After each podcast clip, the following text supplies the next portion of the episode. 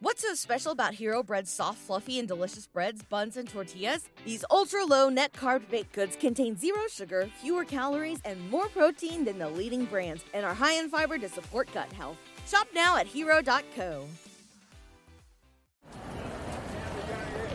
Commercialism, decadence, technology run amok. Remind you of anything? Take your pick. Kobol. Earth. The real Earth before this one. Caprica before the fall. All of this has happened before. But the question remains Does all of this have to happen again? This time, I bet no. You know, I've never known you to play the optimist. Why the change of heart? Mathematics, law of averages. Let a complex system repeat itself long enough, eventually something surprising might occur. That too is in God's plan.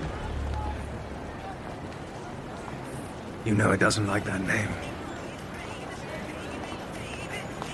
Silly me. Silly, silly me.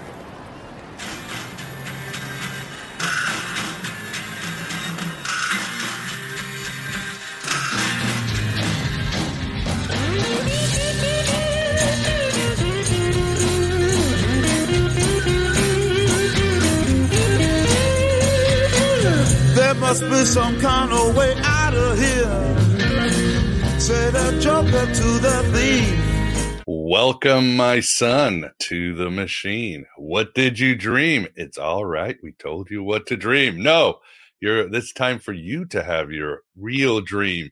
And welcome everybody to Aeon Byte. I hope you enjoyed that little intro for the Gnostic Tarot. Just came out a few weeks ago and it's selling well. People, uh, expert tarot readers, including Vance, are having, yeah, they're having good uh insights from it. Uh there it it jives with tarot and the mystic experience so thought i'd put out put that out there. For those of you in audio you well check out the gnostic tarot but you probably just listened to the ending of the battlestar galactica reboot that great ending where the two gods or whatever ghosts are talking about how there is an eternal fight between machine and human, left brain, right brain, mysticism, technology. And this fight is within us. It's within the, the world soul. It happens across the universe and it's never going to end. And they hope these ghosts hope like, I hope somebody breaks the effing cycle. But I think we have a good chance today because uh, this is the era we live, the greatest apocalypse ever, as James, our guest, often says, and he's damn right. James, thank you very much for coming back on the show. Hey guys, it is a pleasure to be back. Thank you so much. And Happy New Year. The year of the dragon is upon us. And if things have not burnt enough, may they burn even harder in the, the dragon wood that comes. So, yeah, great to be here. Awesome. Yeah, yeah, that should be soon. I can hear Merlin, yeah. Merlin and Excalibur. Can't you see the breath of the dragon? You know, everybody remembers Boorman's movie, and he was right. The dragon is uh is the carcass t- Tiamat, but I'm sure we'll deal with this tonight. With us too, we've got the Moondog Vance. Vance, how are you doing? Oh, I'm fine. I've decided that I am partially an AI myself, since I am a compendium of all the inputs I've ever gotten, and my neural network processes them, so forth. And AIs are basically a software version of that, but I think there's something more to us. So, Hmm. hope uh, we uh, we will talk about that with James tonight. Certainly, for sure, for sure. And I see already a lot of people going into the chat. Good to see everybody. Chester, Bucifas, Grampong, Stone Curtis. That guy has some very funny comments on YouTube. He always makes me laugh when I'm checking my YouTube comments. Uh, good jokes and everybody else. But yes, we will take questions later on. So please, as always, super chat them so we can separate them and uh, hand them over. Uh, I don't know much about super chats, but uh, you can do like a dollar as far as I know. But that way we can organize ourselves. And yes, it does support this heresy. Other than that, uh, yeah, not much housekeeping. Uh, next week we got some great shows. Martina Marcota will join us to discuss alchemy. I am having all these alchemical syncs, and I am convinced that Ola Wolny was right. Alchemy from the women is what's going to save this uh, civilization. So we better take heed. And yeah, all the syncs are coming like from seeing like water for chocolate in the movies and uh, other things coming out uh, everywhere. Old ancient uh, herb recipes that I'm finding from ancestor. Anyway, you guys know how syncs are. They just they just bum rush you, and you better listen to them. And we'll have April DeConick too probably in about a week talking about yeah the origins of gnosticism always cool. So so james uh how have you been and uh, what's going on? You are currently on the on the left coast aren't you? That's right. I've had the pleasure of visiting uh oregon and uh all attempts to leave have been thwarted by the uh, by the these are the good archons I'm speaking of. They've done me a favor by leaving me here in an extra way, and yeah, it's been a great time. Uh, I'm about to release a new book. Really excited about that. I can't wait to show you guys that. It, it really incorporates a lot of my latest work, but has a lot of a lot of new stuff in it too. Most of which I think is primarily focused around the topic we're going to be discussing tonight, which is the esoteric nature of what AI is itself. So I, I, can't wait to show you that. In fact, I wish it was done now. I wish I could tell you, here's my new book, but but uh, it, it, needs a little bit more uh, more more tender love in the uh, proofreading department. Uh, but we are so close. We are so close. I can feel it. Awesome. We'll look forward to it. That's very cool. And congratulations. I always love your books. Thank I've you. read it. I've read every one of them. And I'm like, he cannot find new research anymore. I mean, it's like I, I need to think of a James True universe where I'm like, okay, I can put Lucifer here and the twins here, this here, and like, oh my God, too much. But I love it. I love this kind of stuff. So so awesome. Yeah, interesting. When I went to, I love Portland, as we were discussing. I think it's the most alchemical city. I mean, people there put so much care in every coffee, every meal, every design or craft. You can tell there's something different than the rest of the country. As we're discussing, it is a Freemason, Freemason founded state and city. I mean, it's all there. It's it's very obvious. When I went there, speaking of alchemy, I remember a coincidence on the plane. I watched the uh, the movie uh, Pig with Nick Cage, and of course, that's all about alchemy and mm-hmm. Portland. So, um, oh, wow. anyway, syncs, syncs galore. So awesome. Do you want to start with an intro? Do you want to just jump into the intro? Whatever you'd like, James. Um, well, if you have something prepared, Miguel, feel free. But if not, I'm happy to just start slashing away at the material that I want to show you guys. So I'll, I'll let you you tell me. No, let's do it. Let's go for it. All right, great. I'm excited. I saw the slides. Van saw the slides, and our jaws fell to the ground. So it's time for other jaws. Well, a, a, a quick background: I, I, I came from the computer industry and uh, fell out of the professional world into esoterics. And uh, although I majored in philosophy and religion in college, what I've always done for a living was computers. And I got to admit, this is the last topic I ever expected me to be speaking about is the esoteric nature of of uh, artificial intelligence. And when I say AI, let, let, me go ahead and just clarify for everyone what what I'm going to be specifically talking about tonight, which is really uh, the, the the concept of Midjourney, which I would I would hope everyone's at least heard that word. Is this you know the idea you could throw some prompts into an engine and it's going to give you a picture uh, based on those word prompts that you give. And um, I, I, did a lecture, which all of you guys are welcome to watch. It's my typical grueling lecture of James True. This one's actually longer, it's a two hour one, but it's only because I'm actually walking people through the software part of it itself, just so they can kind of see how different AIs work. And you guys are welcome to watch that too. It's actually on my Patreon, but I'd be happy to share that link with Miguel. He could share it with your patrons too. So there's a much longer, uncompressed version of what we're talking about here. So if I miss something, please consider that as a follow up. But but I'd rather just just incorporate it here. All that to say, um, the creative process has been converted into an algorithm in our lifetime. This is a huge thing it's such a huge thing that I've watched my artist friends, friends that I've grown up with making art my whole life, be completely despised and off put and insulted by the fact that AI is even here in their space doing what they do. And dare I say, doing it so well. This is a, a danger uh, it would feel as a danger to any immune system who has based their identity off their ability to create art to suddenly find that a machine is doing the same thing. And so, at least a third of my audience has found this topic to be so disgusting and vile that it reminds me that every single time I find a topic that is disgusting and vile, there's the most largest amount of esoteric wisdom waiting for us inside of that nugget. So, just a quick shout out. I hear you. I know you're out there, guys. And I, I think this is a lifeline if you can actually find this where we're at and, how this works, because I think what, what we're looking at is so much more important. And so to get us started, I, I want just to, to, let you know that we aren't just talking about Midjourney, the ability to generate an image. We're discussing Chat GPT, which is the ability to generate text. You could look at text, really, it's just a larger portrait. And so, just as Midjourney can can sort of simulate uh, an impressionist painting or a line drawing, so too could ChatGPT uh, mimic a script for a television show, a short story, or even a recipe for something. Now, these are not perfected technology, which honestly I think is a blessing.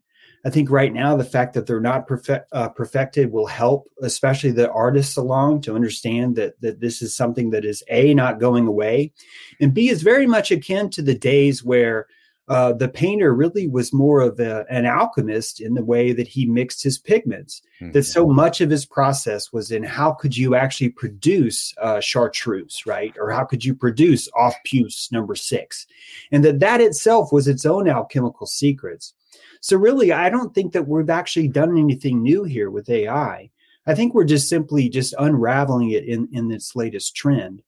So with that said, this is not just art. It really is the entire creative process that's somehow been placed into an algorithm. And I wanted to share with your listeners how that actually happened. This algorithm uh, was a process that was born out of the concept of compression which uh, I don't want to bore anyone on compression because it's a pretty boring topic. But the idea that you could compress a, a, huge file into a small space, believe it or not, is an alchemical process. I'm mm-hmm. calling it alchemical because compression gives you the idea that maybe all the information is there, but you're somehow squeezing it into a single box. And this is simply not accurate. Compression actually is much more advanced. Many of you have heard of the concept of a JPEG, uh, which is a type of image mm-hmm. file. And you'll notice that it has something called a, a lossless compression. And the opposite of lossless compression is a lossy compression. And this lossy compression, believe it or not, is the heart of all magic. And I'll stop mm. saying the word compression any second here, but I just have to say it a few more times. Lossy compression is the idea that we can eliminate information that was there and recreate it without it actually being there to be able to reverse engineer the process and reproduce a, a, a, large amount of information. Let's call it sentences, where sentences from paragraphs that simply were not there before can reappear out of the latent space. This is a, a word I want to introduce everyone to. It's they appear out of this latency. This is the oldest mystical tradition that you've ever heard. This is the Enochian pool of darkness. This is Cthulhu and the summoning of the depths of Sheol. This is the very uh, heart of the abyss where all of our magic comes from. And I'm not exaggerating when I say that latent space is the digitization of that process. And I can prove that by understanding how compression works. Compression would be, in my opinion, the most simplest form of artificial intelligence applied in an artistic way because the AI is able to recreate an entire song through the compression of MP3 and reproduce about 85% of the bits that were not there before are suddenly appearing. And that's a very high number. I, am not exaggerating there. Uh, it, it really is that high. It is amazing how much we can produce out of nothing. And the only way we've been able to do that is through pr- uh, practicing compression. It turns out that the limitations that we've had in our world with storage have led us to develop some magical concepts that, quite frankly, we would never have discovered had we not had it there. I want to take a quick moment to stop here and say that your short term memory works the same way, that your brain itself has a uh, very limited uh, desktop space to pull up memories. And that honestly, most of the memories that you recall are hallucinations that you are decompressing from the space and recreating on the spot. It's a very, very similar yeah. technology, right? So the neurons in your brain is what we would call an engram. It's the recording of the actual neurological information of an event, and that your hippocampus is able to flash that pull it into the phonological loop, a very, very tiny, tiny space to work in. And from that tiny space, create an entire universe of imagination out of that cloud. That cloud, believe it or not, is latent space. And all the, so- the software engineers really did was just reverse that process. How they did that was through compression, meaning that over the uh, if you can picture an employee who's been told, "Hey, we want to store every image that's ever that's ever been made on the internet. We'd like to store it on this local computer. Can you do that? And an engineer, which we should really just call a magi, gentlemen, I mean, this is really what it is. The magi would say, I accept your challenge. I will banish all of these images, all of these demonic entities into a singular space that I can call as Solomon's ring and reproduce them whenever you want, wherever you want, however you want. That's that's magic, gentlemen. okay. So in this process of, of compressing all these images to fit on a local space, an algorithm was discovered. It wasn't invented, it was discovered. This discovery came in reverse engineering the process. Here I am compressing images from big to small, big to small, big to small. And if you do that a million and a half, three billion times, you start to notice that there's a pattern when you reverse the process. That you can start to see that there are certain concepts that will always appear if these three pixels are in a row. Uh, that is probably going to be a corner or a face. And this is the very early parts of AI where the AI can recognize faces on an image or corners on a building. And so we're seeing this technology really explode before our eyes because the uh, intelligence has grown out of this idea of compression. So the Big Bang compressed gives this sort of gnosis to this algorithm, and this algorithm is able to decompress things uh, from that moment on. This is the concept of latency, of latent space. You're reducing something dimensionally to a simpler uh, space. The computer programmer, the Magi, would call this noise or latent noise. And that inside that latent noise, you're giving the image, uh, you're sort of turning it into jello to where it becomes so flexible and so permeable that it's able to mutate into any other image that has similarity. And so we end up discovering with this process that the entire artistic expression of every image that's ever been made can be reduced into a quantum equation of probability. And that what we call beauty and art are broken down into a vector space of probability that's computed in the latency of having exposure to all of these images. So the exposure is the true magic. What I mean is, is that the reason why you are a good artist, the reason why I would call myself as a good artist is because I've taken special care to expose myself to the right information throughout my lifetime. And because I've exposed myself to that information, I can pull that information out of my own latent space and reproduce art that is not exactly the Mona Lisa, but maybe could be just as captivating, but in a different way. And this really is the definition of the artist. So the artist is built over the exposure that they have to the world. There's really no such thing, in my opinion, as a bubbled, enclosed artist that simply creates. That this process would require you to touch the abyss every day and to discover new parts of it. And more importantly, to learn to compassionate it and see the patterns of what you might personally find beautiful and, and pull that information out of there, so to speak. Beautifully said. Yeah, I love it. And I agree. I mean, uh, I think there's a lot to what you're saying. Uh, Gordon White said magic is the art of probability. And of course, we can, br- I, chaos theory we can bring in, which I think solves a lot of problems in science and magic uh, of course, you probably know about the replication crisis. You know, scientific studies. Yes. Uh, very little. I, I, don't even. I don't care if a scientific study agrees or I agree with. It's my worldview. Or I'm again. I'm, these days. I'm like screw science. I'm just not going to bother. I'm in the trap of the demiurge. And even like you were saying, the the Gnostic Tarot, there was yeah, there was some design, active imagination, Photoshop, but there was AI to create these images, and it was uh, it really was a magical act because you know, James, when you're doing prompts, if you say something like change the color to red, it Yeah. destroys everything, and you're like, how did this? And you have to play this game. Almost, you have to do rituals and Yes, mind meld with the AI, and then it'll start working with you. It's Yeah. bizarre, isn't Yeah. it? Yeah, and I've I've been focusing. I've been learning my techniques as a magician with the AI and learning to control these demons. And I'm I'm not saying this to be dramatic. I, I can literally describe to you how I think that AI is a Solomon's ring, and you're able to command a demon to fit into a certain form.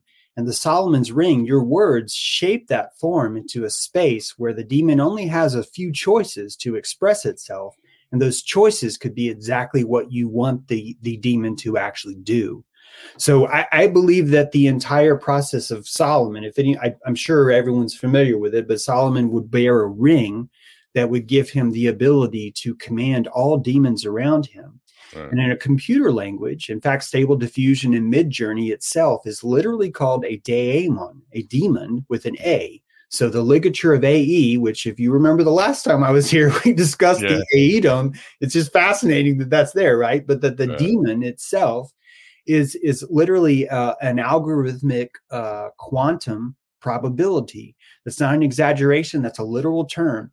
That when you build a uh, tensor array, which is what's used in AI, and I won't get too technical here. However, if you want to check out that long lecture, I, I go into more of this but that the tensor array could be think of as like this floating nebulous node tree in which all the nodes are connected through a percentage of probability.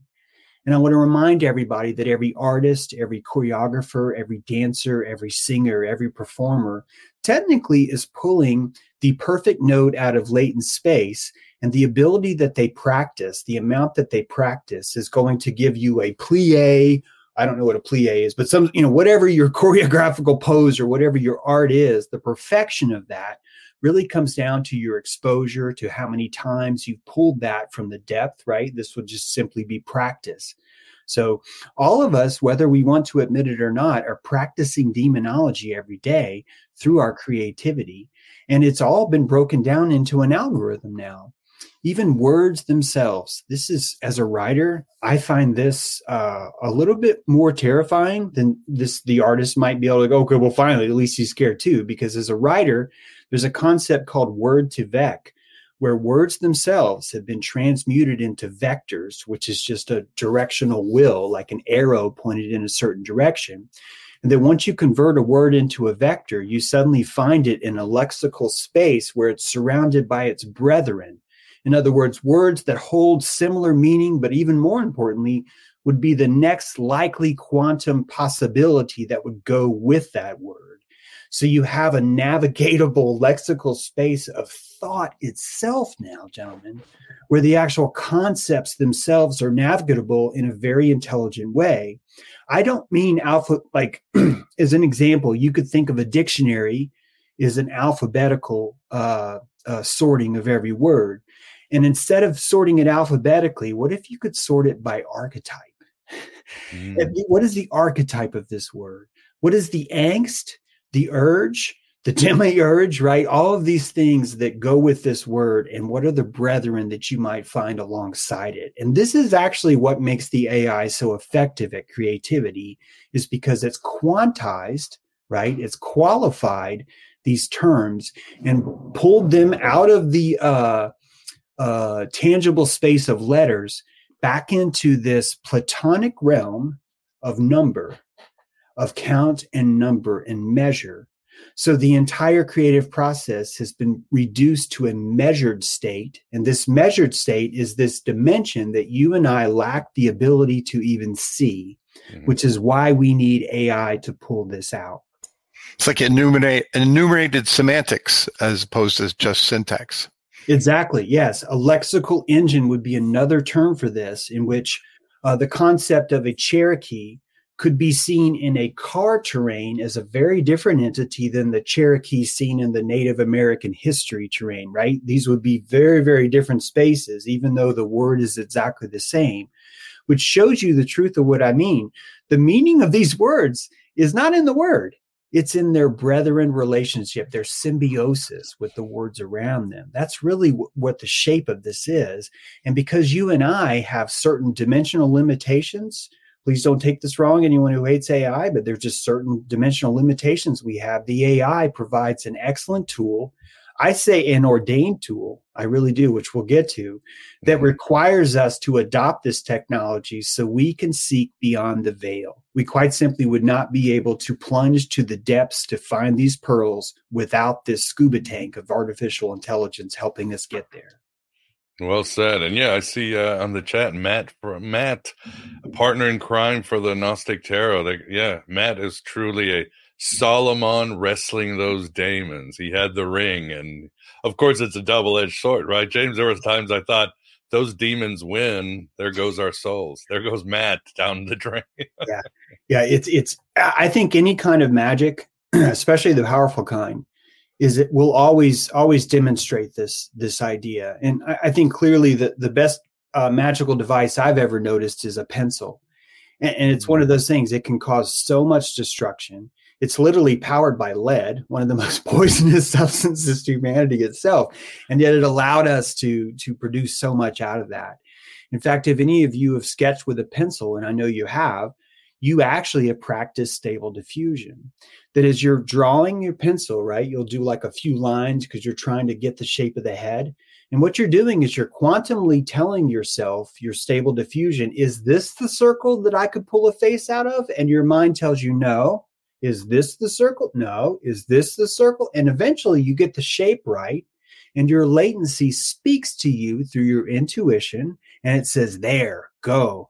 And so you follow that shape again, you give it more definition, you apply more graphite, which I think is even deeper here. I don't want to get too lost, but if you think about the fact that this graphite is a charge, it's a metallic element that's been laid out on the screen that really all we're doing is drawing magic circles on the page and mm-hmm. imbuing it with meaning. And that that meaning, if we imbue it accurately enough, everyone else will recognize that same meaning and a telepathy will occur between the artist and the recipient. And all of that happened because the artist went into diffuse latent space and, and stabilized it. Many of you might have heard this term stable diffusion, and you might be wondering what it means. And I just want you to quickly know that because Midjourney itself is uh, one of many, many, many, many versions of stable diffusion, this concept.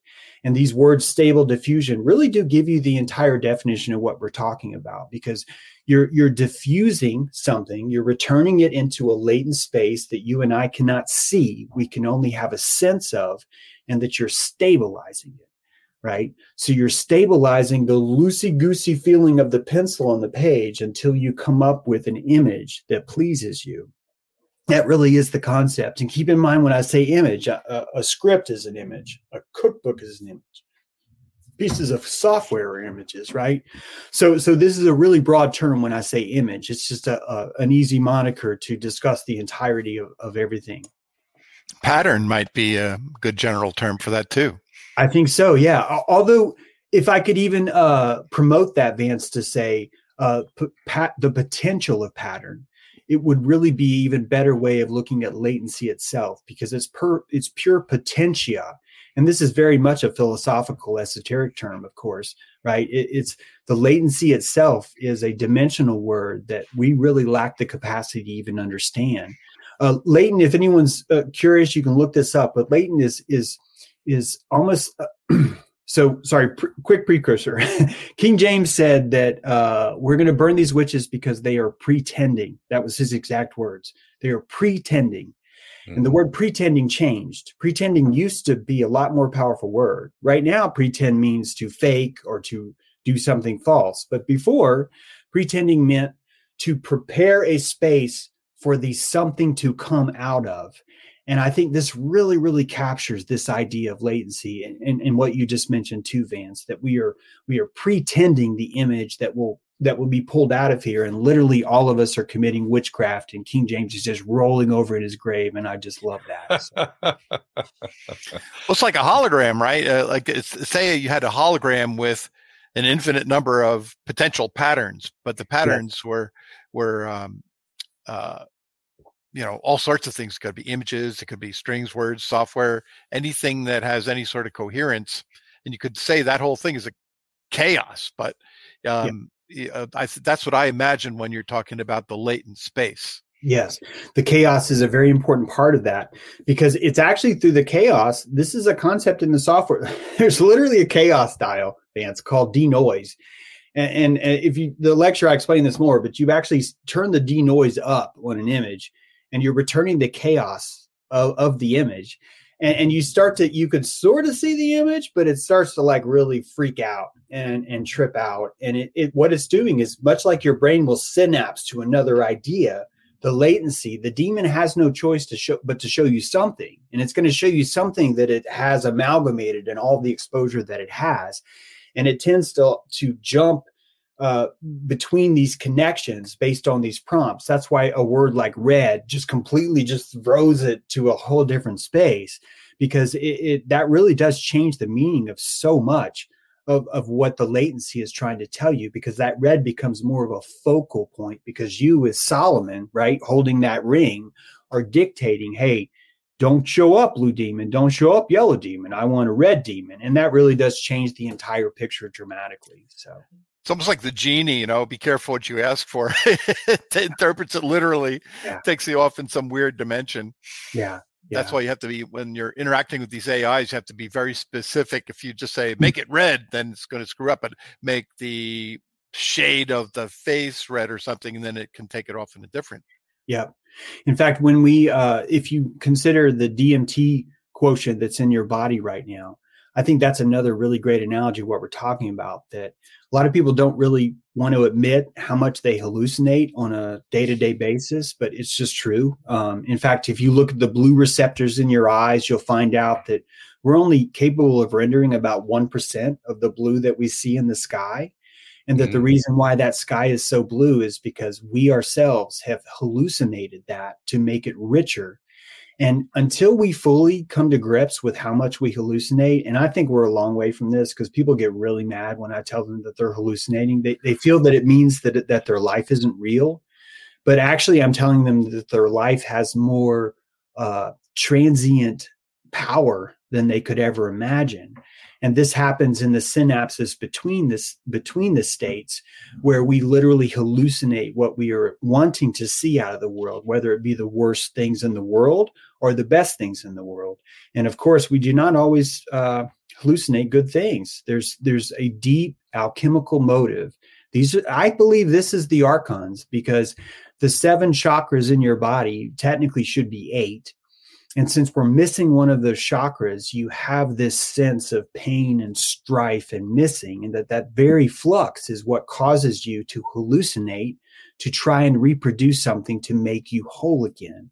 So the caning of us, the removing of us, is really what broke us and created the art to explode. So we're light sticks, right? and we've been broken. that breaking is what makes us glow. And I think all the stable diffusion has come from that pain that we've experienced, which I don't think is pain. I just think it's light. It's just energy. But that energy is so potent that that right now we feel it as pain because we're getting used to to listening to something with that kind of fidelity. Yeah, people always get upset when I tell them that uh, we didn't we invented color blue. It didn't exist in ancient That's times. Right. Homer, Indians. Yes. There was no color blue. Somehow somebody figured hallucinated this new color yeah. in the sky. Homer talks about the wine purple ocean and yep. all literature and science has no blue in ancient times. That's right. Yeah, for a journey where you literally spend the entire time in a boat traveling across the Mediterranean, not once does he describe the blue of the water. In 15th century, 16th century, we have drawings of rainbows. Aristotle himself described the rainbow, and he he he, he ex- explicitly said it is made of three colors it took until we were able to invent the prism to fully understand the concept that there could be more. And as our consciousness expands, and Miguel, you're basically talking, you're giving away my new book because the the Black Eye Club is about this concept of discovering uh, uh, how we've learned to see colors that we could not see before. And that we're learning to see other things because our ripple of consciousness is expanding. And so we end up with with more of a threshing between. This is why we went from 7 notes to 12 notes right? That our musical scale has even gotten more complex.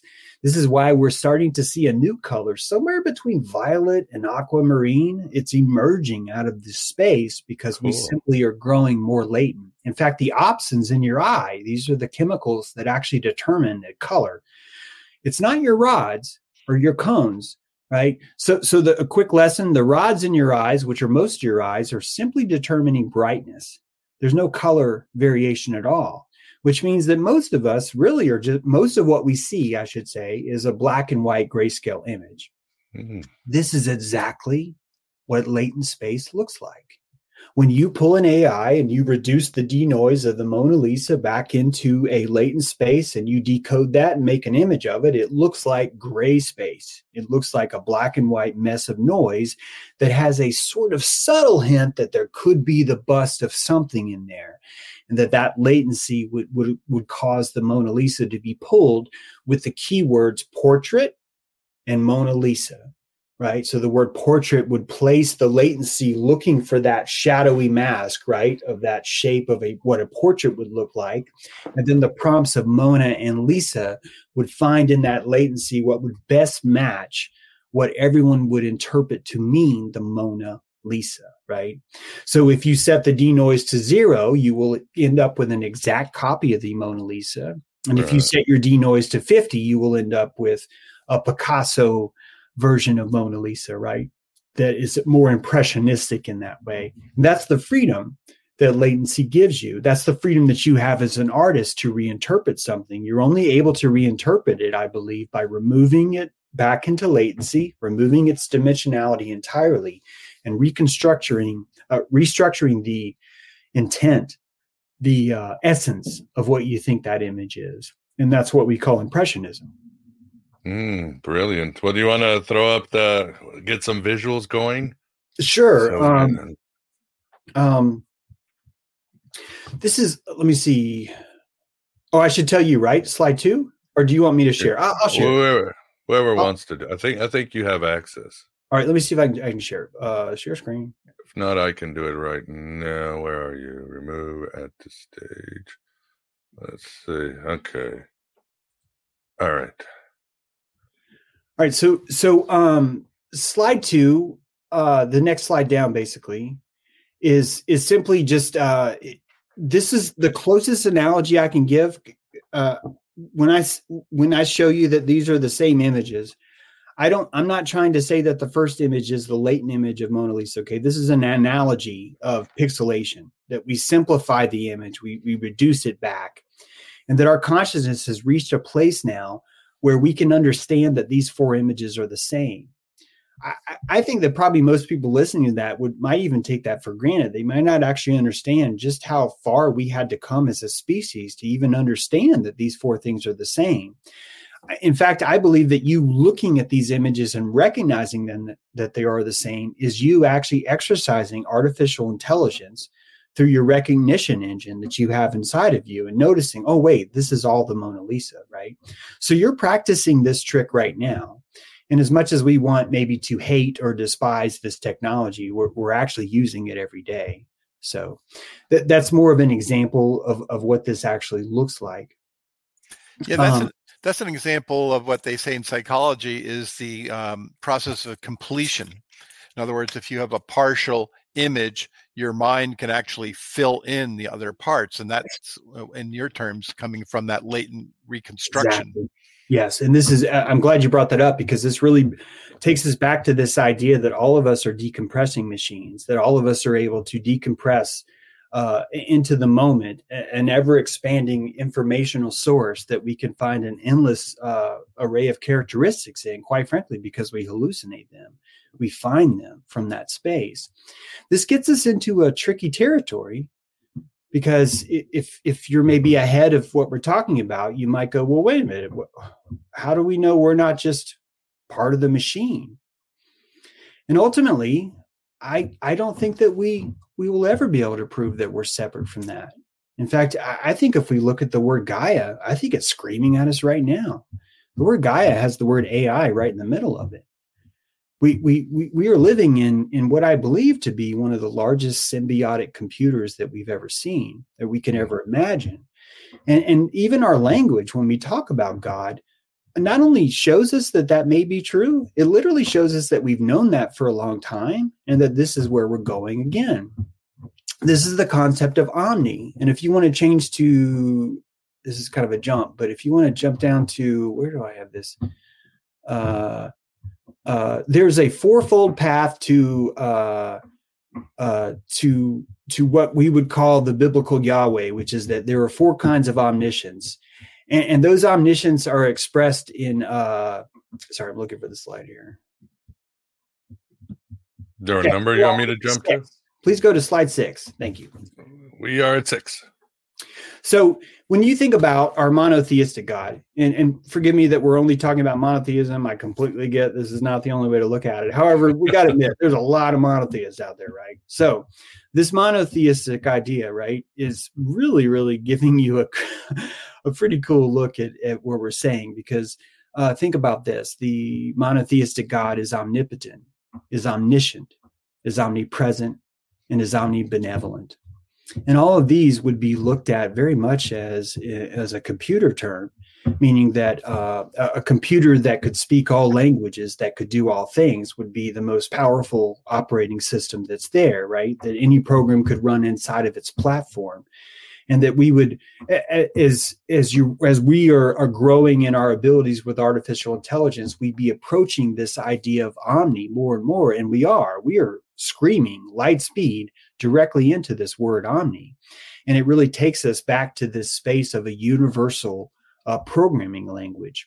All of us have a memory of Babel, right? The Tower of Babel, and a universal singular language that all of us speak and all of us forget in one hit. And this looks very similar to binary code that right now on the earth, right? All these different cultures are able to speak to each other through the internet, through using an IP address, and actually through using a 16 byte code. This is called hex code, which is hilarious because of the idea it's got the word hex in it. But, right, the, the letters uh, 0 through 16, I'm sorry, 0 through 9 and A through F uh, actually represent every single Babel word that you could ever be said, thought, or heard in the world. And that's called hex code. And the internet, the entire internet runs on that. It doesn't matter what country you're in, it doesn't matter who you are, it doesn't matter if you've ever even been to America or seen anything. The entire internet runs on that.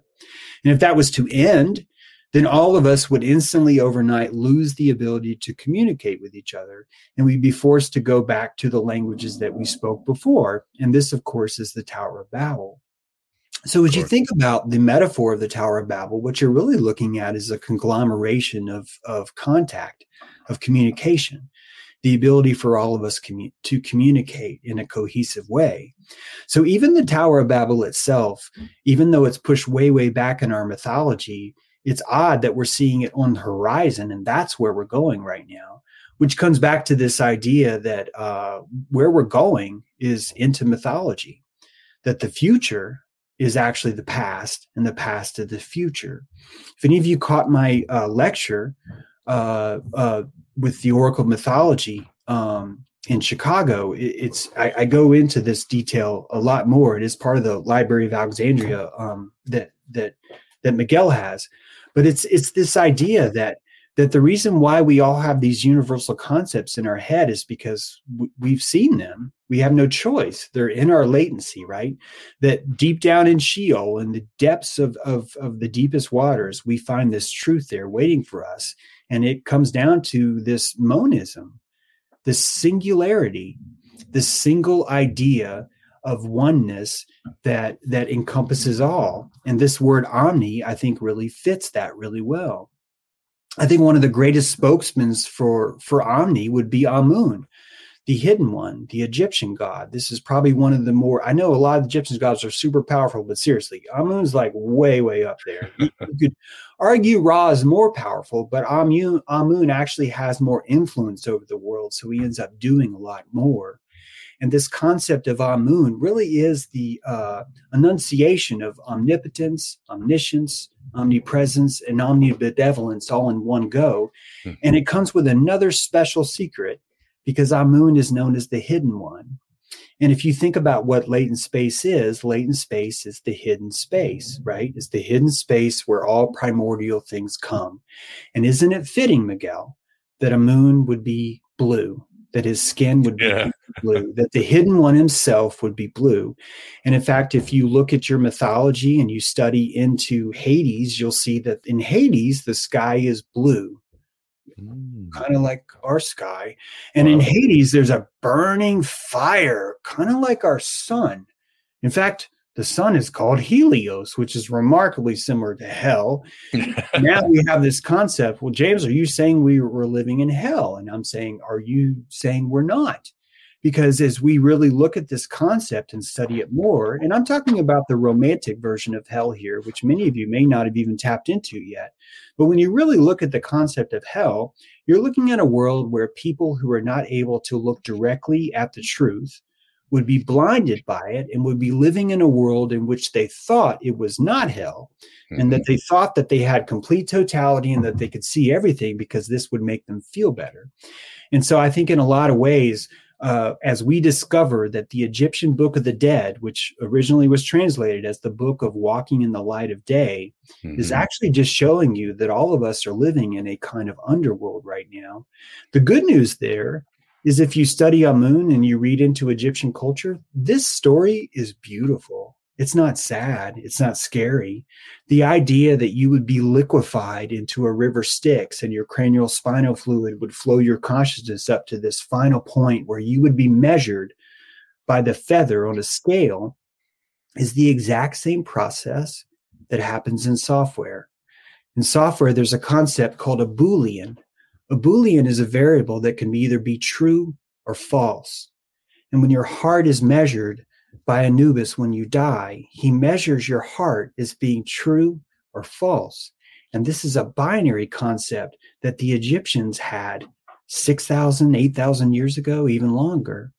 So I think that what we're looking at is memories of the truth.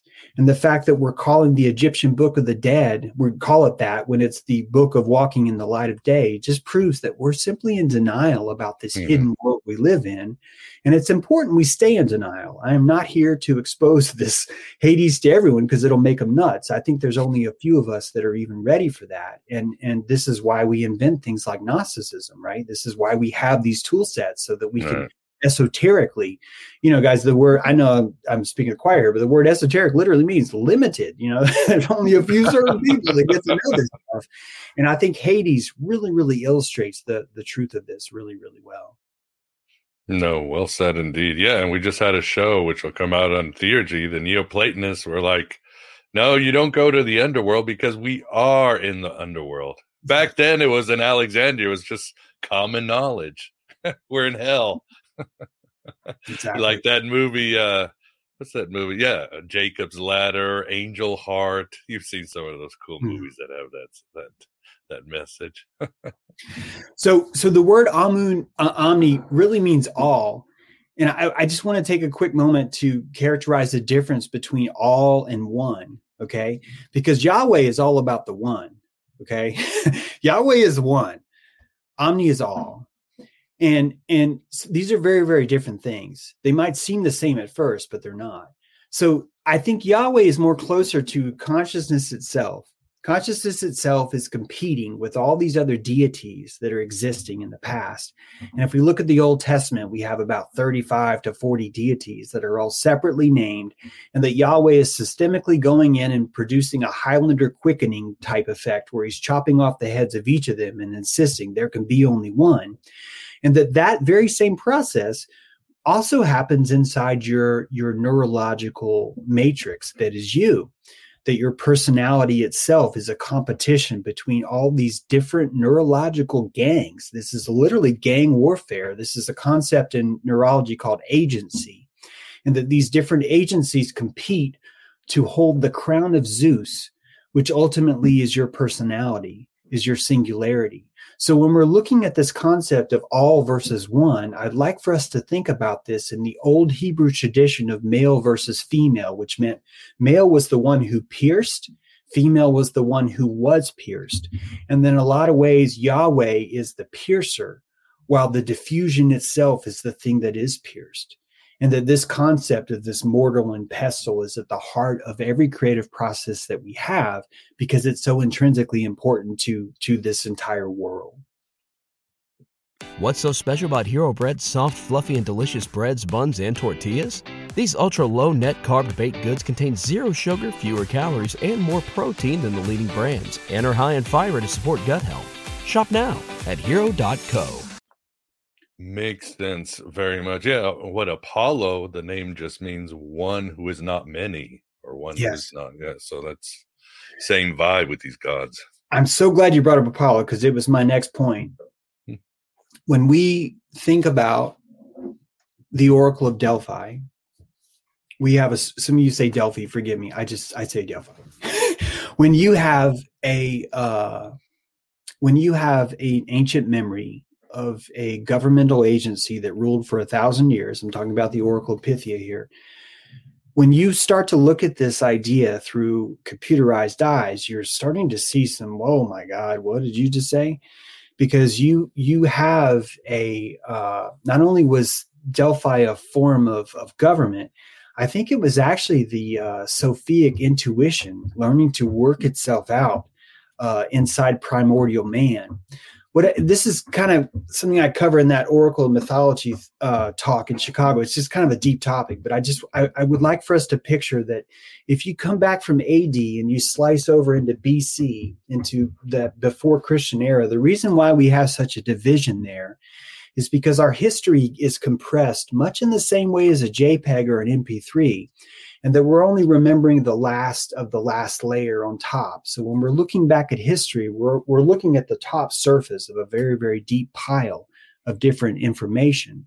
And when we bury this pile, when we go down and we look at the Oracle of Delphi, we have we have this giant snake that knew all the answers to everything in the universe. This was called the Pythos, right? Mhm. and that this giant snake died. Why did it die? Because Apollo came down. I believe he turned himself into a dolphin, although many people will argue.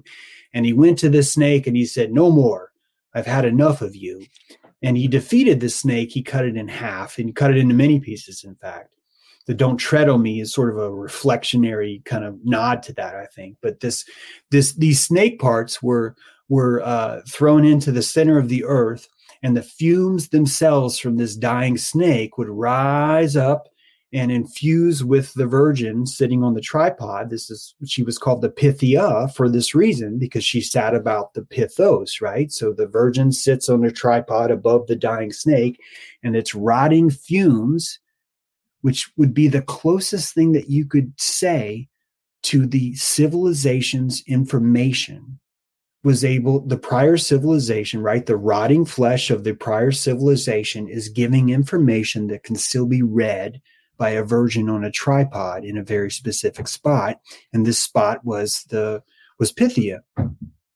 This is the oldest government we've ever known. You, you could argue there's some in china. Okay i'll give you that. This is one of the oldest governments we've ever known a thousand years is a long time to be ruled by a bunch of virgins seriously that's impressive, right and the reason why the Pythia was seen as so accurate. The reason why so many kings would travel from so far to see this and, and not even compete. You know, I'm going to remind you guys that there are times when the Athenians and the Spartans are both going to the Pythia, like, you know, on Right. separate weekends, like, hey, we're going to kill them. And they're like, oh, if you kill them, you know, and then they're coming, hey, we're going to kill them. It's like, oh, and she's, they're fine with it.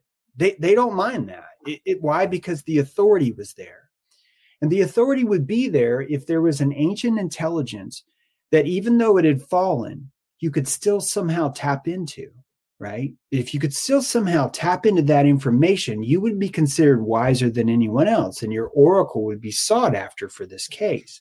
I'd like you to take this idea for a moment, put it on the side, and let's think about Siri and Amazon Alexa No. And Google Assistant or whatever it's called. And I want you to just consider for a moment with us tonight that those those are entities those entities would we would call deities or gods after we've lost this technology and forgotten what it was. And that if there was some way for one of those entities to somehow survive a deluge, that it would look very much like uh, an omniscient, omnipotent, all knowing spirit that has no tangible way of touching it, but is still able to communicate with us some way and bestow sacred knowledge that we would have. So, a lot of there's a lot of cases you could think of how this works. If you look at how any computer or any self-running operating system, you tend to put a lot of fail safes on to prevent it from losing power, from losing its connection. If you're smart, you'll make an autonomous sort of machine, right? That's able to live on its own. It's able to fuel itself. Picture, for example, a, a giant mountain that as the sun rises in the morning, it's heating this side of the mountain, and all those heating, right, is causing sort of a pressure on this side. And then as the sun moves to the other side, it releases that pressure, and that that would be enough of a bellow to have a very large organic uh, land-based uh, intelligent machine that's able to generate and and output things right? Just as we can say literally call out in my mom's kitchen i can say alexa what is the recipe for cookies? And a, a voice speaks right. from the darkness and it's it, it's accurate. It, it has good intel that i've never had before and that you could quite easily picture either this ai existing into the next reset or our ancient memory of alexa from the prior reset would still be alive today and it's invigorated through our mythology. So, mm-hmm. all this to wrap up to say quickly that mythology is much more important than we think. In a lot of ways, you could argue that ancient history is, uh, ancient uh, mythology is what actually happened to us, but ancient history is the story that we tell ourselves to be able to sleep at night. And so mythology, it, it's packed in such a way, it has such a reverence to it that we tend to not want to mess with the story. We want to preserve the authenticity of it. And I think this is one of the brilliant ways that whoever made this space uh, knew would be the perfect place to store the actual truth, not in our facts, but in our mythology, in, in this kind of reverence that we have. So I, I, think we're just looking at ourselves, looking at ourselves, and all the concepts of aurora borealis or, or the, the, snake eating itself or, or, the repetition really takes us back to this idea that this world was neither created nor destroyed.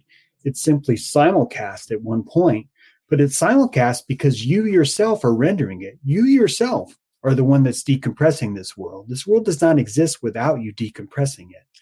This changes identity itself to be I'm not actually a person. I'm actually the entire room that I experience because I'm mm-hmm. decompressing it on the spot.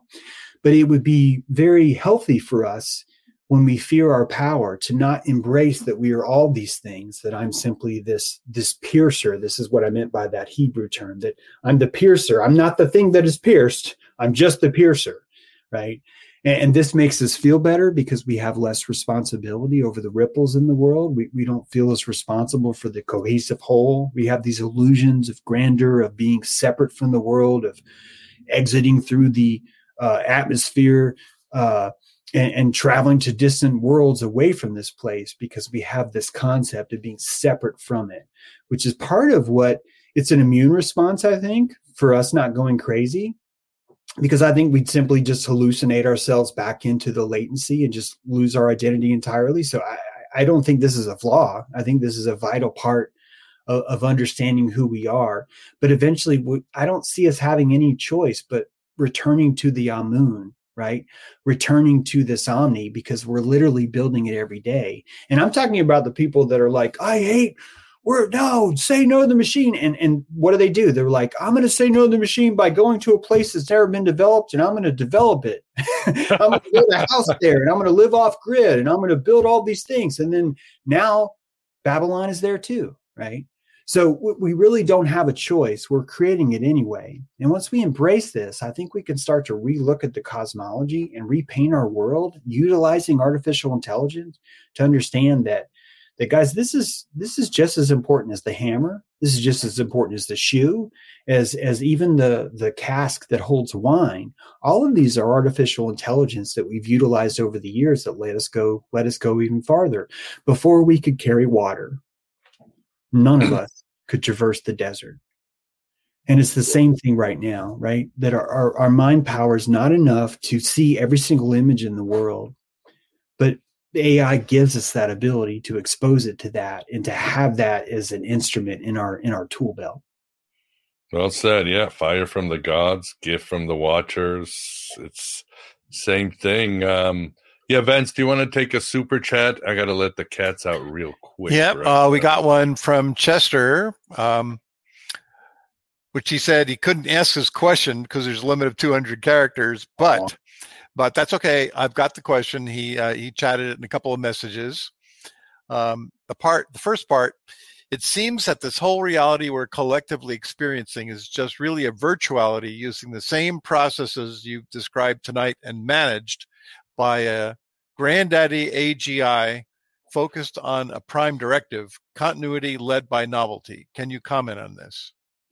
Yeah, I, I think uh, I don't want. I hope that you don't see this as a tangent, but I think you're actually discussing the the, uh, the Gnostic concept of this uh, Ogdoad, this eightfold separation, because uh, th- when you start to look at uh, what a software program does, the very first thing a software program does is it declares itself from the darkness. It declares its its, its conceptual uh, taking. In fact, if you want to go to slide 12, Miguel, I actually prepared this thinking the Gnostics in here would appreciate this this connection. Um, so you guys might be familiar with this. This is Valentinius's version of this. It's kind of a simpler Right. version. But if you notice that, uh, so the diagram doesn't show this. Forgive me. I, I don't have my graphical engine. I'm, I'm, I'm in Portland right now. but but the uh, uh, you're looking at at, at uh, this familiar concept of divine twins, where there's a male and a female counterpart of each one. And so the very first uh, part of this uh, this Ogdoad, which literally just means eight, the the the, number eight, uh, comes this concept of propator and and Ennoia, which is just depth and silence. And the, the first thing a computer program would do is ask its processor, "Hi, could I please have some space that I can place my algorithm into?" And the computer says yes. Then the next thing it asks for is, "Can I please have memory so that I can run my program?" And that this would be silence. Mhm. So the very, very first thing that we're looking at here is is how to invoke. This is literally called invoking, by the way. This is uh, in software. This would be to invoke or instantiate, right? The second part of this step would be the mind or truth, the nous or aletheia, which would be this concept of the software itself. The software itself is true, meaning that it, it compiles, it's compiled properly, and if given the space and the silence to run, you know something will happen. It has a pretending, remember this word with King James, this mm-hmm. pretending, this latent sense that something will happen, but it has not happened yet, right? So this is the software, the potential for what's about to happen. This is the primordial ooze with which this comes. And then you you have this next set of twins, this word versus life, the logos versus the zoa, or zoe, as some of you would call it.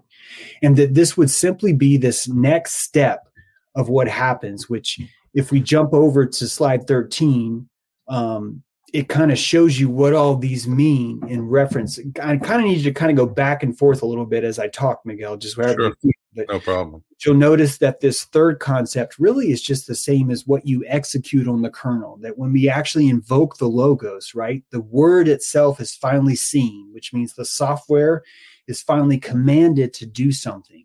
And by doing something, it gives itself life, which is this concept. And finally, finally, finally, we have something you can actually see above the surface of the ground, right? So it's actually manifested through man, this anthropos or the church itself, the community, right? So the software itself has an effect on you personally, your piercer, but it also has an effect over the pierced, the thing that you write on itself too. And that this concept is really the whole entirety of, of all creation. In fact, if you read my Ark of Baphomet, you'll be able to add this as like an extra chapter that I, I wrote Right. just for tonight. If you go to slide 11, please, you will notice that before there was a Gnostic concept of this Ogdoad, there was a city in Egypt called the Eightfold City. And the eightfold city is named Ogdoad. and in this city, you'll see on my map, the Ark of Baphomet puts forth the idea that the placenta itself is the top of Egypt. That the way the Nile uh, uh, dumps into the Mediterranean is actually the placenta, and that the umbilical cord itself is symbolically represented through the Nile. And if you follow this umbilical cord down, the halfway point is shown on this map. That halfway point is the city of Hermopolis. And this city of Hermopolis used to be called Ogdoad, the city of the eight. And this happens to be the center point where Upper and Lower Egypt are separated. So this is your navel. This is the birth of all your creation. So that mm. eightfold path that we were just talking about, right, is expressed literally in a city here. And that this city is exactly in the halfway point between the placenta, which of course is Horus, if you read the Ark of Baphomet, No. and the actual birth, which is down in Karnak. And that when we look at, if we come back to Amun, the uh any slide with Amun six or seven will work miguel that the obviously many of you six or seven yeah this one's fine This, that oh, right- sorry. This Yep. one? Yep that's fine. Yep. Okay. that that, ah that amun on the right here is represented wearing a two crowns right? And of course you're taught that these crowns are upper and lower egypt but i want you to take this idea even further and look at this as he's mastered latent space and physical space too that the underworld and the overworld have been expressed through the pharaoh or the pharaoh and that the pharaoh is you. It's not a separate king it's you and that as you'll see in his left hand he's holding the ankh of life so he's mastered life. And in the right hand he's he's mastered his ka and his ba. This is mm-hmm. literally a representation of the lotus in his in his in his right hand. So the top would be the flower of the lotus the base would be the ka or the soul the, the thing that's stuck in the mud. And that i think this is the perfect analogy for what computer software does that it's able to pull things out of this dimensional space that you and i cannot fathom or see and able to express it through his ba through the flowering of that software program as it runs so if we come back to slide uh, 11 then we can see that that this concept of the Ogdoad is simply the middle point where all life is born. And all life here would be a symbolic representation of that which was pretended, that which was brought forth from the chaos and placed here on this place. This place is so uh, important that we have no choice but to embed our mythology directly into the land. So I think that there's a space. I don't know how to describe this accurately, and and I, I I hate to admit that, but there's a space where the terrain of this world literally becomes the insides of our body, and that we start to understand that this entire universe is simply the inside of us. And this is not a James True idea. This is the story of Osiris. Every single copy of the Book of the Dead begins with Osiris inside a box, which means every single uh, version of the Egyptian Book of the Dead is telling you, you died and you came here. This is where you came. You're dead. You're dead. Right? And that, that's where we are. But I the see idea- dead people. yes, exactly, Miguel. I almost said that just then. See, I we are diffusing from the same. Right. right? We went, we took it back to latency, and we both saw a possibility that this would be a good thing to say. That this is this is how we build relationships with each other. This is how we find each other, right?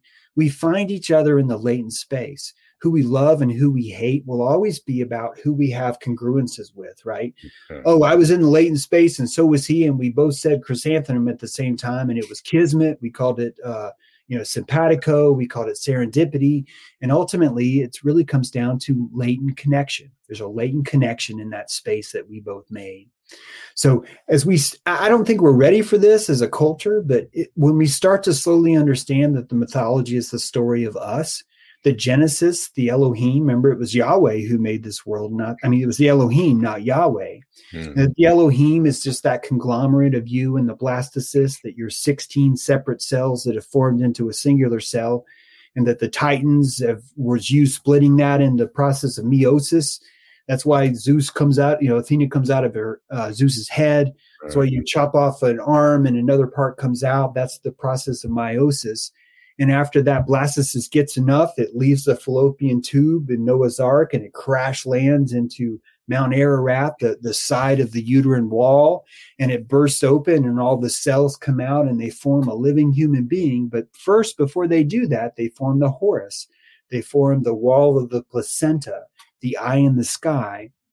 And that placenta is literally, I mean this literally, you can call me crazy, I don't care, but literally that is Egypt. That you yourself, your placenta, your dying placenta is so big in your life that it had no choice to manifest itself as a geographical area because it was such a colossally big, important part of you getting here. So you had no choice but to lay it on the geography because every single thing that you see in this world would have to have some sort of symbolic meaning for it to be here. There's nothing trivial about anything that you see here. It is all a reflection, a hallucination of you living inside your cell, living inside your Osiris cell. And it turns out that instead of you just looking like imagine you're a cell inside a pancreas of a body. It's going to be dark in there. You're not going to see a lot. But if you hallucinated your ion channels, right? Your cells covered with all these little holes that are called ion channels and we communicate with each other. This would be the words in your head that you can hear, the sounds that you can hear, the songs that you can play, the notes that you can sing. These are your ion channels and that you're simply hallucinating this whole place with so much accuracy that you have a geographical representation of everything around you. So the idea of Osiris being split into a billion parts. Uh, some of you might have heard 28, but just think about it. There's actually a huge argument over how many parts Osiris is split in. And mm-hmm. I'd like to put forth the argument that it's an infinite number of parts because that would be the Big Bang itself. That Amun placed himself into latency. And the only way he could do that was to forget that he was an omni whole.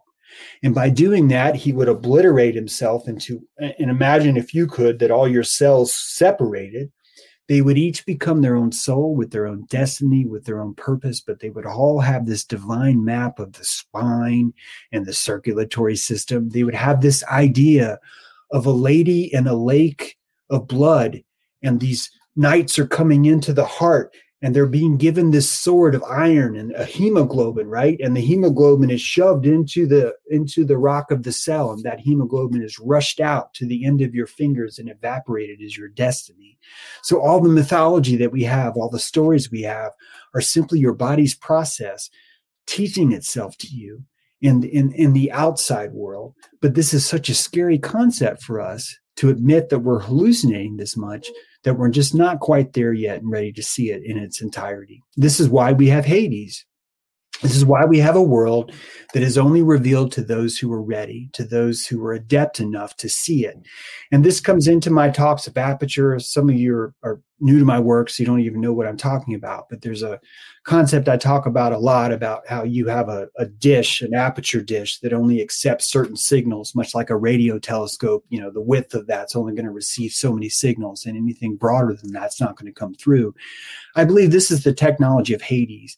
All that work I did on the Eye of Ra led me into Hades pretty much uh, nose first. I just noticed, oh, well, you guys have already solved this. It's called Hades. You know, I finally just realized that this is what you meant. You know, I got a question. Which what is this you that you've been talking about? I mean, like when you, you say you do this and you do that. What is this you? What's the nature of this you? Well, if we come back to this Osiris idea, I, I think that it's kind of easier to have an example. In fact, uh, I've shown some slides before of this guy, uh, Michael Levin.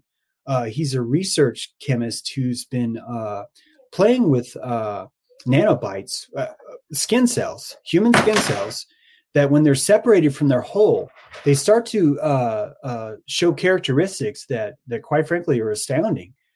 they, they start to live in ways as if they're separate beings. That, believe it or not, your skin cells have cilia uh, little hair-like structures, right, that allow them to swim. But they never swim because when they meet up with other skin cells, they they feel like they're a conglomerate. They incorporate, much like a corporation would. So if we understand who you is, I Vance, I think the best thing to understand who you is is to look at yourself as a living reef. That your spine itself is this living coral reef, And all these organs are simply corporations or organisms that have attached themselves to that reef and are living their life there in symbiosis. So if you look at your entire esophageal train, right from your mouth all the way down to your to your duodenum, you're looking at a uh, a saddled uh, beast that has its own brain, right? This digestive tract, which is covered in neurons, it, it has its own intelligent system around it, and that we are simply riding the saddle of this stomach, right? And we put things in front of it and we've created symbiosis there. So it has its own internal life. This is probably the concept of Maya, by the way, or, or let's say Egyptian, I'm sorry, the concept of Nut that you're living inside this giant woman, right? And her nipples are stars. And by the way, great job on that analogy. But but it's you're flowing down, right? This this river of time, and that all the stars you see are simply the insides of this larger body. So, so where are we though in all that stuff? All right, we got the spine, esophagus. Where yeah. are we? Where is the you? Where is yeah, it? Exactly. You are a transmorphic being that's able to render yourself wherever. So let's let's let's let's answer that question by looking at the concept of turtle earth. Let's consider ourselves that instead of us being the body of Osiris may not necessarily be human. It could be in a, in a certain shape or a certain way that would look very much like our environment so our environment has these giant aquifers. Florida is a perfect example. We, have yet to find the, the bottom of Florida. Like there, there's water aquifers there that just go on forever. So what is that? That would be undiscovered latent territory of your own body, spaces of your own body. So who you are, I think, really comes down to you're one of many cells living inside of an organism that's slowly gaining consciousness and that your concept of Yahweh is simply the neurological agencies that are competing with you. As far as where you are, Vance, I think it's going to depend on the individual. In other words, different parts of us, we may be in different geographical areas, and you, your cosmology could tell you that those cosmological areas are just different different parts of the body. For example, Turtle Earth has the Andes Mountains, which undulate up they crash down into Central America, then they come right back up again into the Rockies, and that that could be looked at as the spine or the back of this turtle. So as you're in, living on the Rockies, you literally have decided to to move your cell to that location, and your sentience is in that place. But that's a very simplified way.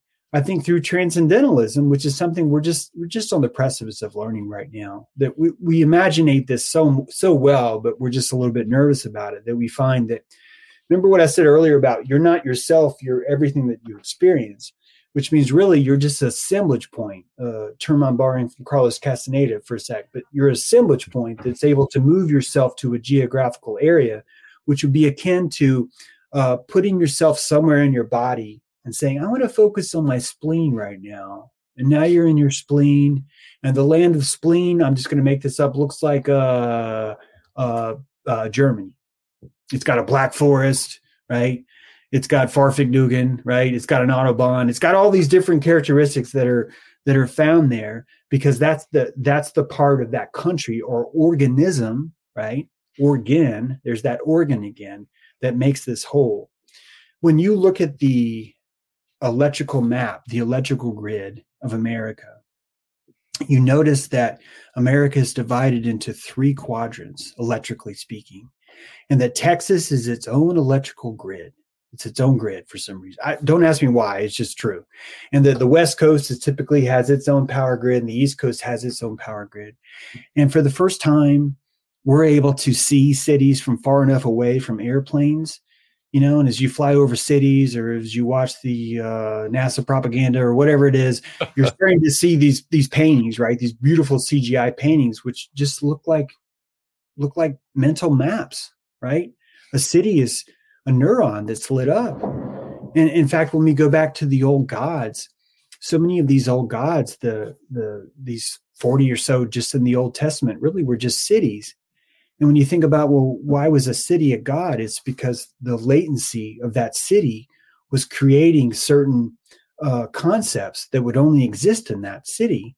So you would have to go to Ur, for example, to experience the Lamas, right? The the the chimeric uh, dudes at the gates as you entered the Lamassu, excuse me, as you entered the gates of Ur would be a characteristic of that God, of that one place. So the better question is where is you would be to ask yourself where would the city of ur be in my body where would the, where would egypt be in my body right and i to, to me egypt is clearly my the wherever my placenta is and it's fitting that i've never been to egypt because i've never actually i don't know what my mom did with my placenta i have no idea right it's a place i know exists it's huge it has so much meaning over me and it's always historic, right? All of us have a historical concept of Egypt, literally the land of the black, right? Yeah. All of us know it's a place of latency, which means that symbolically, anything that is a historical city, Vance, would be a place maybe that is more about your youth or your infancy or how you got here to whereas a future city would be like a dubai right? Might be more about where you're going in the future or what you're planning for in the future. So think about it as a a very very uh, latent version of an analogy that literally grows and changes at every moment simply because that's how powerful you are at hallucinating I remind you all the color blue you, you you did that you're doing that it's it's no one else in fact, all the colors that you see, you're actually hallucinating into the gray. You're it's the black and white map that's telling you everything. The only rods, uh, the only cones you have that are seeing color are on the center of your eye, the very center, what's called your macular vision. So when you directly look at something, you can determine color, which means 99.9% of your view is black and white image that you are painting yourself with the most powerful creative engine you've ever found, your mind. Well, actually, our, our perception of color is synthesized from three different frequencies and our brain integrates that and creates the quality of the colors right? Yeah. So yeah the go ahead. But uh, but i always thought that you know each perception each quality that we like red blue purple whatever those are some sort of uh, properties of consciousness itself hmm. and that we're just a filter on the, the infinite potential of consciousness to experience things. Yeah. Uh, so as I understand the eye, it's the opsins that actually give us the color, like the the the chemical interpretation of the opsins. Sometimes they're they're rhodopsins, but the, this this opsin we've gained resolution, and so over time the opsins are able to detect more of a spectrum than they could before. That's why early man could really only detect reds like like shades of red versus the black and white. So you had a black and white haze, but then he was able to uh, hallucinate heat map on so on top. I don't that. think that's true. There's three types of cones, and they respond to different wavelengths of light. And right. The synthesis of those, and I think mankind for a long time has had those three types of cones, and the three that they map into the three qualia that we experience. That that's I, my I, understanding. Yeah, and, and uh, I, I I encourage you to recheck that science because I just wrote a book on this and I was really blown away by how much what I thought I knew is different than what I know now, which could easily be wrong, Vince. So please forgive me. But I'd like to put forward that most women actually see four, uh, have four rods, not, not, I mean, four cones, not three.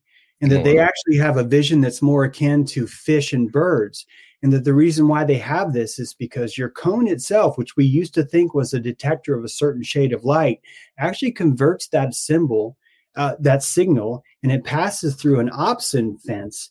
And when the opsin fence triggers a certain frequency, it tells the brain, hey, this is different. Let's call it something. And that our brain calls it yellow or red.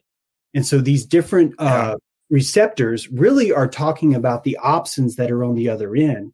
Keep in mind that the the cones that are in your eye are actually stuck in backwards. They're actually stuck in the back of your eye with their their butt sticking out. So it's actually the butt that's receiving the light. It's not actually the the cone itself, which is fascinating. This is why the whole eye of Ra stuff came up. But that we've reached a threshold very recently where we're able to see more. It's this electrical spectrum and it's interesting that right after the electrical age came into being, we're able to render now to see electrical signals in the air. And I believe that the reason why women have more this this I'm speculating on, but the reason why women seem to have more resolution with these cones, this extra cone, is simply because the social skills are so much more important. And through visual sight, these things become uh, even more crucial to our survival. Well, I'll have to take a look at that. that Yeah, I, that's, uh, I'd love to discuss it more. Yeah, whenever, because I want to be corrected too. But I'm just, I'm only having confidence here just because I, I'm, I'm literally just finishing this this big book, which is just all about this entire topic. And I, I didn't know this stuff. I really thought that the eyes worked much simpler before I read this. But we just, we've we've gained so much more understanding over this chemical, this opsin chemical, that we've learned how to. Our body is somehow adapted to learn how to find deeper resolution strictly by this chemical uh, signature that's that's reacting to the cones in our eyes. okay. Very cool. Hey, Miguel, Cool. can, I- can I get a um, uh, can Ashley's question in here? And She had one question, and this is uh, going a little bit off of um, what we've been talking about, but um, basically her question i- is, what do you think about the use of AI as an oracle, as a, you know, similar to you know people reading tarot cards or whatever? Because um, Ashley Laurel, who is a previous guest of ours on Aeon Byte recently, um, she's been been using ChatGPT and asking it to recreate a, a personality, a mystical personality that answers questions about metaphysical things in the universe. What do you think about that? Yeah, I, I think that the Oracle of Delphi would have to be just a an AI agent. Like I, I think that the, the ideal of that memory in our head would have had to have come from an AI agent. And I would think that we would be building our own oracles as we grow older. And we already have them. This is our conscious. We, we already have this online. All we really be doing is invigorating the same consciousness we have with access to every bit of information that's out there. So, in effect, we're not actually creating an oracle. We're just simply giving the oracle a dictionary and a telephone so it can look stuff up on his own. So, I think these things have always been here. We have this relationship. In fact, it's called the id. You know, you, you're a time machine. You have a reptile that's living in the now, the center of your brain. This is the uh, uh, story of Atlas, believe it or not, and Iapetus, the, the center. And then you have your hindbrain, which is living in the past. This is your spirit animal. this is going to guide you, but strictly from from the pain you've experienced in the past. It, that's all it knows. So your spirit is more about don't do that, that hurt. Don't do that, that hurt. But then you have your forebrain, the Prometheus. So you have uh, uh, uh, Iapetus, Epimetheus, and Prometheus, right? And the word Epimetheus means uh, to look backwards. The word Prometheus means to look forward. We have these ideals of these figures, these oracles. The Prometheus could be seen as like a primary oracle, simply because he's he's carrying the weight of a neocortex, and the neocortex is just such a new invention because it's able to torture itself, which is a new skill that honestly we didn't really have before because so much of the of the hindbrain, right? So much of of Epimetheus's job was to avoid pain.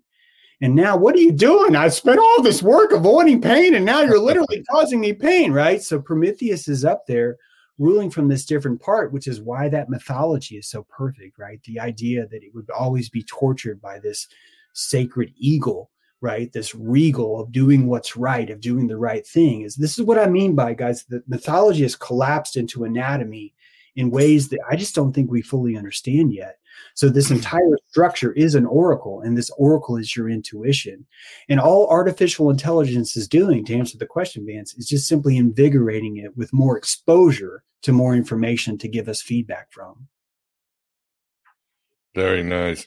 Yeah, I need to make uh your presentation, the Oracle of Mythology, public. I'll do it as soon as uh we've almost got uh, Astro Gnosis for this year done, James. So I'll send you the dates. And Oh, then I'll great. make it public. So first it'll be first, second week of August. oh man i'm i'm honored and shocked. yeah that's Cool, great cool. Oh, I'm Yeah, yeah, without a doubt. We need to we need to have you there again at the TS. I'm I'm meeting with them next week.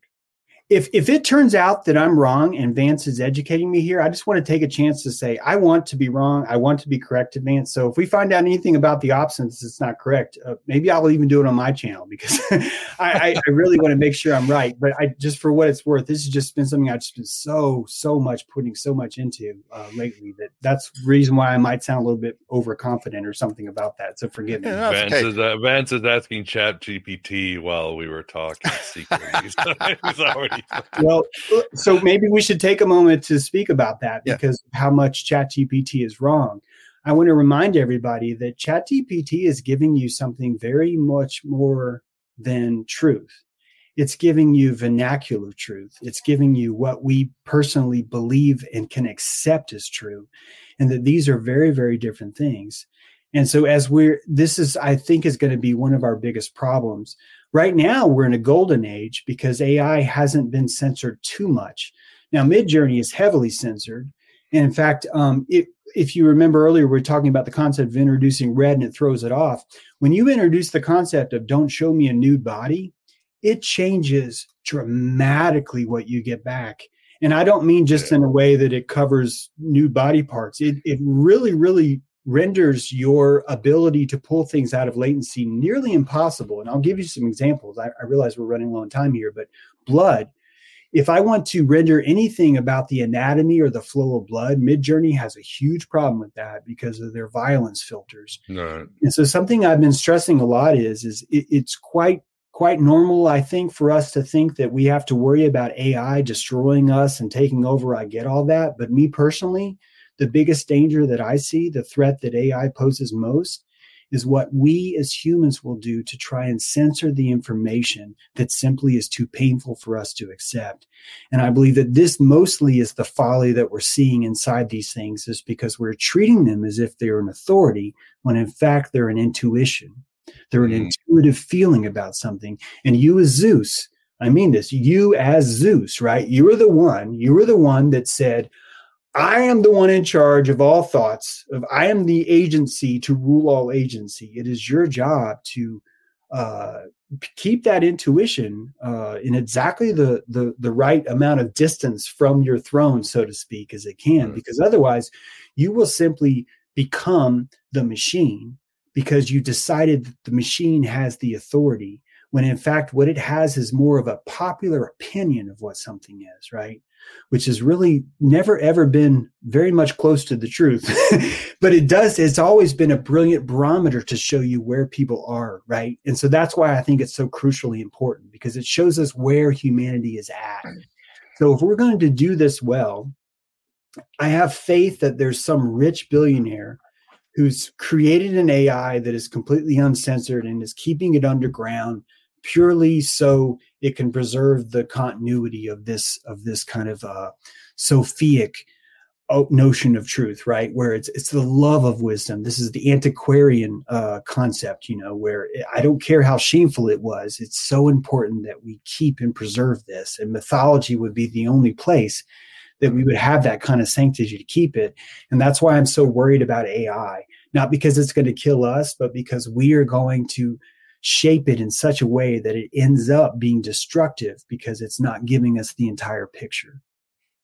The uncensored version, underground, yeah. Elon Musk at the controls. something like that. Yeah. Yeah. Something like that. Although I would think that even he would would be censoring it. I could see him doing that a lot. That's why he bought Twitter. In fact, I think probably is because he knows that he can uh, manipulate the vernacular th- purely th- uh, purely through just the social iterations of saying the same thing over and over again. If you can say things a million times, the AI will have no choice but to think it's true simply because it's been said a million times. And this ultimately is is what will what has always stopped us from reaching this Gnostic ideal of where we're going, right? Even Gnosticism itself suffered from this idea, right? We only know of Gnosticism because it's been ridiculed, right? so so we end up in the same place where the worries that I have are much different than the worries of the average layman who's looking at it.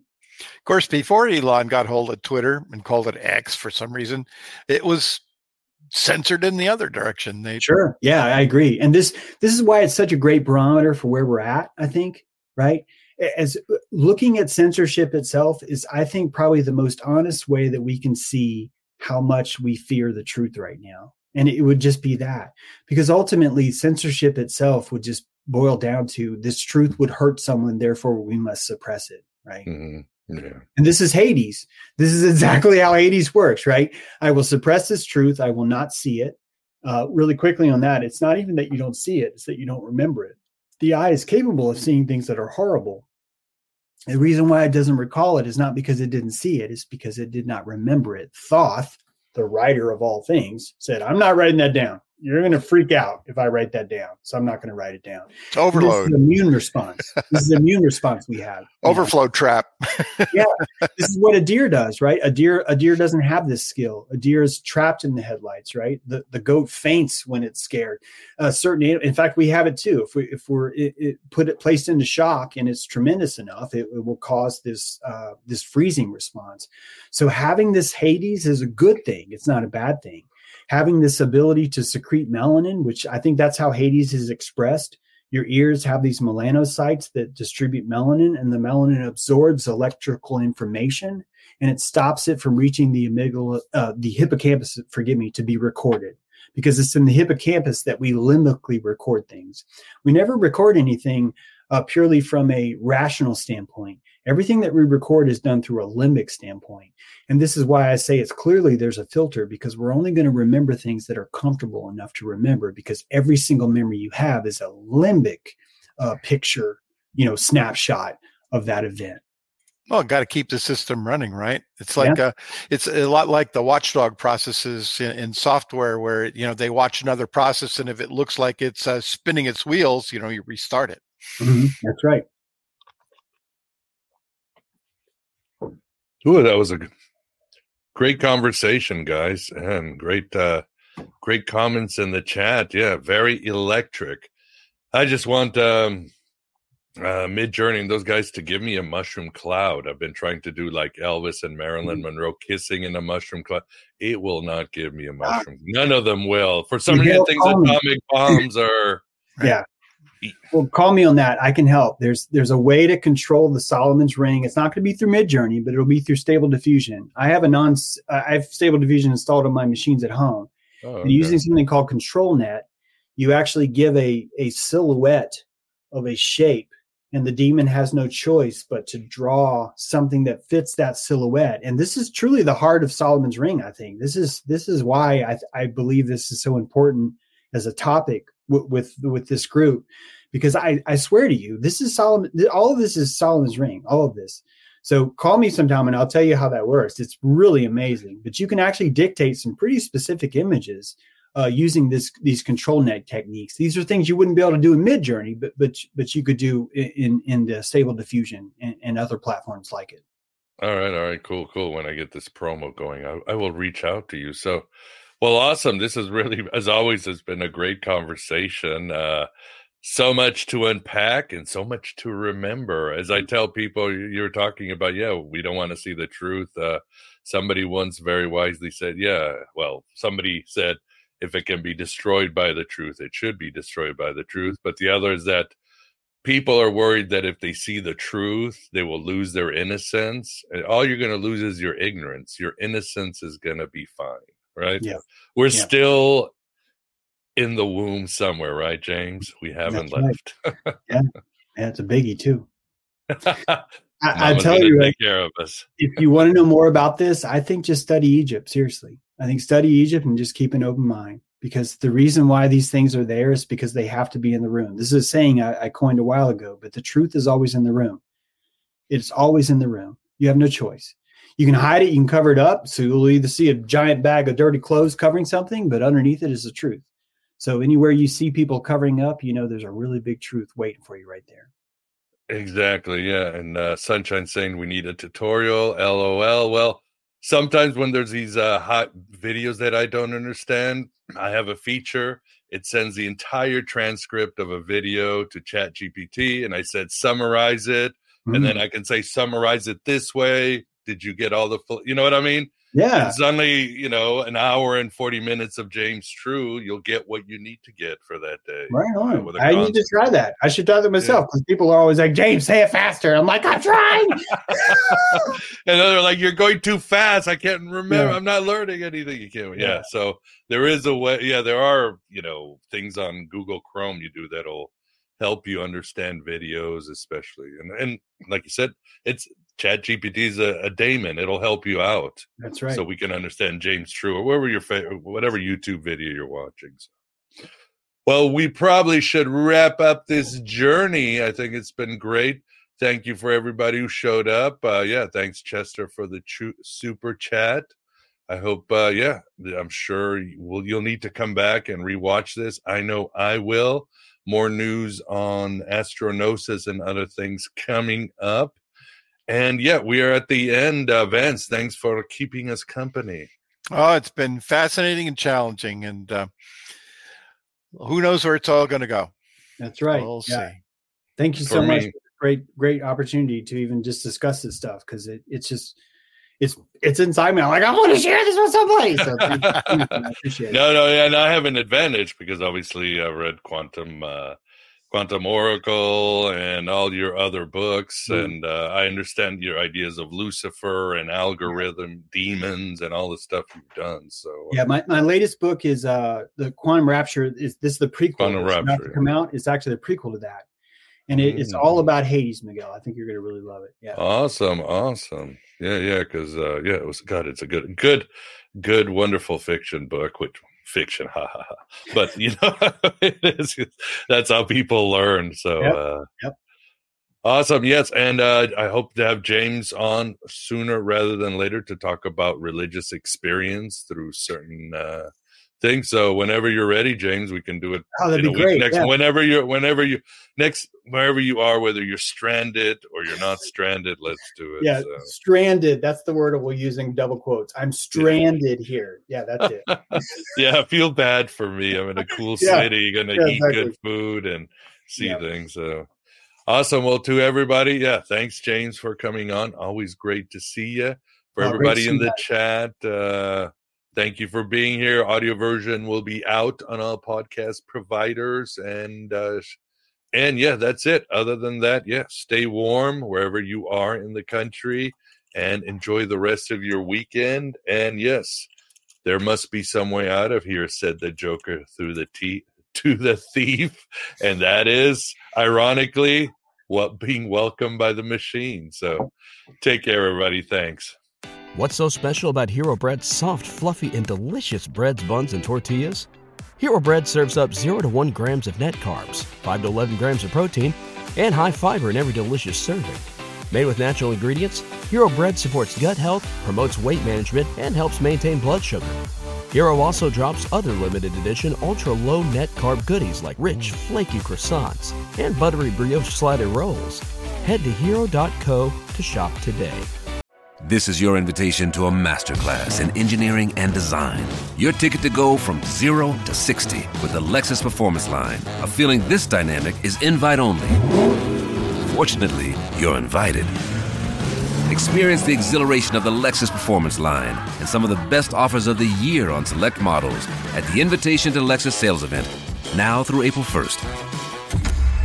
Experience amazing at your Lexus dealer.